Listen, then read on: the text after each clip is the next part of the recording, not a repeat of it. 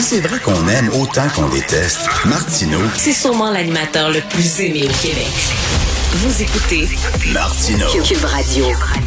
Alors, nous parlons avec Stéphanie Touga, directrice des affaires publiques et gouvernementales chez TACT. Stéphanie, on vient d'apprendre euh, la mort de Nadine Giraud. Euh, elle était députée caquiste, elle était même ministre hein, c'est des relations internationales, je crois, de la francophonie. Exact. Nadine Giraud, on a appris la triste nouvelle ce matin euh, dans, dans les médias, comme quoi elle avait, euh, elle, nous avait quitté, elle est décédée ce matin. Euh, on savait qu'elle luttait contre un, un, virulent cancer là, sous la précédente législature. Donc, quand elle était ministre des Relations internationales dans le premier mandat de François Legault, elle avait dû se retirer de ses fonctions pendant un temps. et bon, ses, fonctions avaient été distribuées à quelqu'un d'autre.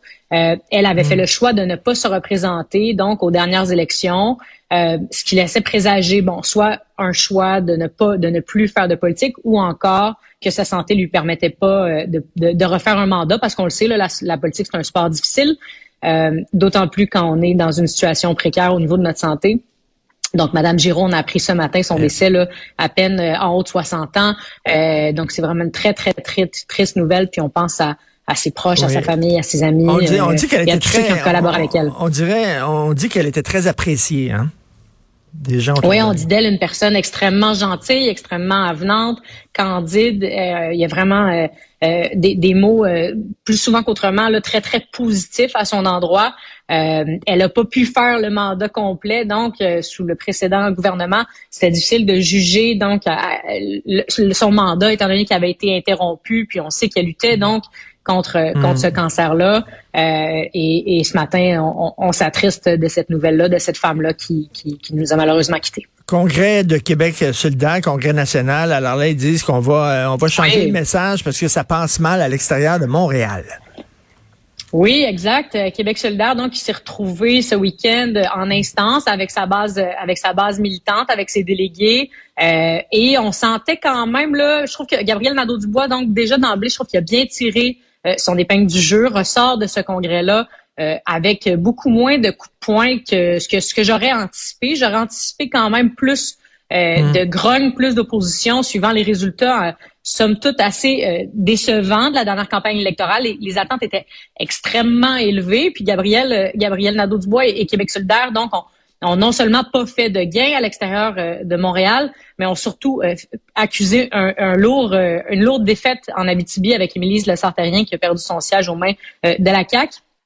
Donc, Québec solidaire qui, avait comme un gros devoir de, de se regarder dans le miroir ce week-end pour dire, bon, qu'est-ce qui a mal fonctionné? Hein? On a perdu des sièges à l'extérieur de Montréal. on a fait moins bien qu'il y a quatre ans en termes d'absolu, en termes de vote dans l'urne, ils ont fait moins bien qu'il y quatre ans. Donc, on se pose la question, qu'est-ce qui fonctionne pas?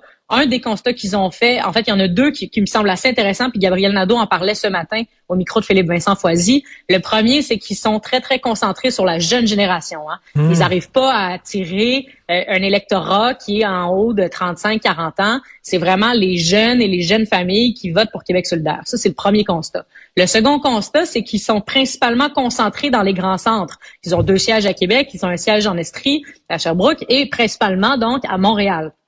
Donc, ils ont un défi d'aller parler à monsieur, madame, tout le monde à l'extérieur ben, de la ligne orange à Montréal, essentiellement.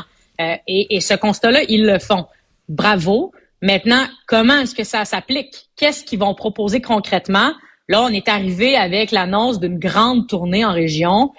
OK. Euh, je veux dire, pour moi, ça, c'est du préchauffé. Là. On l'a vu un hmm. million de fois. Gabriel Nadeau-Dubois lui-même a déjà fait une tournée un peu partout au Québec qui s'appelait Faut qu'on se parle.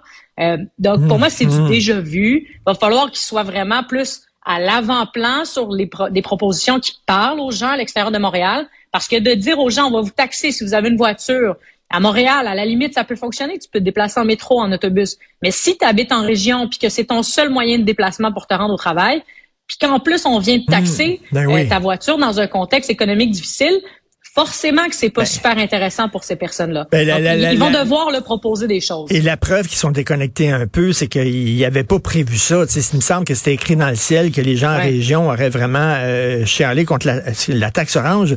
Euh, cela dit, c'était euh, mm-hmm. c'était François Legault qui avait euh, qui avait appelé ça, étiqueté ça la taxe orange. Ça, leur collé à la peau. C'était vraiment une bonne, une bonne stratégie politique de la part de la CAQ. Hein.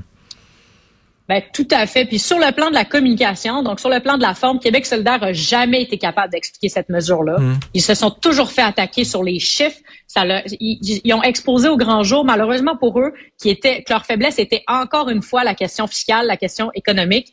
Euh, et ça, ça l'a joué beaucoup contre, contre eux parce qu'au Québec, on aime ça être assuré. On aime ça avoir un parti politique qui propose des mesures économiques pas trop audacieuses. On aime ça quand c'est tiède. Puis la CAQ, c'est le pari qu'ils font. Ils font des mesures économiques assez consensuelles, alors que là, Québec solidaire propose une taxe euh, se sont avancés, se sont reculés. Euh, notamment l'impôt sur les revenus. Euh, tout ça, c'est des mesures qu'il faut être en mesure d'expliquer le pourquoi ben, on va augmenter la charge fiscale de la population. Parce que Stéphanie, euh, il disait, là, si tu as un million de dollars d'actifs, tu es un riche. Euh, en région, quand tu es agriculteur, là, euh, ta ferme, ta terre, puis ben oui, tous les instruments, les, les, outils agricoles que tu utilises. Exact. C'est mm-hmm. certain que tu en as pour un ben million de dollars d'actifs là-dedans. Là. Fait que là, les gens disent, attends, tu es en train de dire que moi, je suis un méchant riche, tu sais? Ben c'est ça. Puis tu sais, je vais te donner un exemple. Si tu es une petite famille, que tu as économisé toute ta vie, tu as acheté un duplex il y a 25 ans dans Longueuil qui valait 300 000, puis aujourd'hui il vaut, il vaut 800 000, tu as accumulé quelques REER ici et là, ta, ta, fortune s'équivaut à, est à peu près un million de dollars. Ben là, tu es considéré comme riche. Euh, alors ben que euh, le, le, gars qui, lui, a dépensé toute sa vie en fou, n'a pas fait d'épargne, n'a pas acquis propriété, euh, a pas sauvé d'argent, il a, vécu le même, le, même genre de salaire toute sa vie, ben lui, on n'ira pas le taxer parce qu'on le considère pas riche parce qu'il a pas fait des choix aussi ben responsables que dans le cas scénario numéro un. fait qu'à un moment donné, bon, cette mesure-là, elle, elle, fonctionne pas. On peut pas taxer mur à mur comme ça sans se questionner sur l'impact des gens. C'est du vrai monde. Puis un million de dollars, malheureusement, pour aujourd'hui, pour ta retraite, c'est pas être un ultra riche. Euh, c'est un objectif que plusieurs personnes se donnent pour avoir une retraite euh, qui descendent pendant euh, quoi 20 30 ans où tu travailles pas. Donc donc bon Québec solidaire vont devoir rebrasser les cartes, vont devoir se poser des sérieuses questions qui va au-delà d'une tournée en région, parce que pour moi, ça, c'est mettre un plaster sur une blessure, une blessure à vif. Qu'est-ce que tu en penses? Moi, j'ai l'impression que, euh, euh, voyons, euh, l'autre, Manon, Manon Massé, elle était plus connectée sur le vrai monde, tu sais, ce qu'on appelle le vrai monde, monsieur, madame, tout le monde, le monde ordinaire, je sais pas comment l'utiliser, là, mm-hmm. mais elle était plus connectée, tandis qu'elle était plus pragmatique, elle leur parlait, elle les écoutait, tandis que Gabriel Nadeau-Dubois, il a l'air plus idéologique, un peu plus fendant. La force de Manon Massé, c'est, euh, je trouve qu'elle incarne la sincérité. On voit en cette femme-là qu'elle est sincère. On, quand elle parle, elle parle vrai. On a l'impression que les bottines vont, suivre les babines, qu'elle est là pour les bonnes raisons, qu'elle vient aussi du vrai monde, comme tu dis. Euh, donc, je pense que ça, ça parle aux gens. Euh, Gabriel Nadeau-Dubois, lui, sa force, c'est d'être agile, hein, d'être charismatique. Euh, d'avoir un sens de la répartie. Je veux dire, en débat des chefs, Gabriel Nadeau-Dubois contre le premier ministre hmm. Legault, euh, Gabriel était vraiment largement meilleur en débat.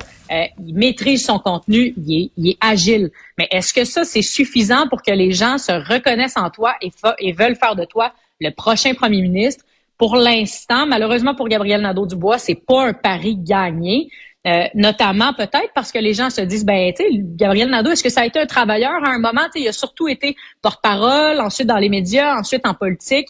Euh, je pense que ça c'est quelque chose qui va lui coller et il devra éventuellement euh, adresser cette situation là Manon Massé elle on le sait là elle a travaillé sur le terrain avec les gens. Ce qu'elle ce qu'elle dit est très très incarné. Elle était très aimée. Voyons voir d'ailleurs si Manon Massé va décider de se représenter d'une part, dans, dans quatre ans, euh, mais aussi, bon, euh, est-ce qu'il hmm. souhaitera rester co-porte-parole de Gabriel Nadeau-Dubois? Il y aura une autre instance au printemps où on aura une meilleure idée de, de l'avenir de cette femme-là. Chose certaine, euh, elle est très appréciée.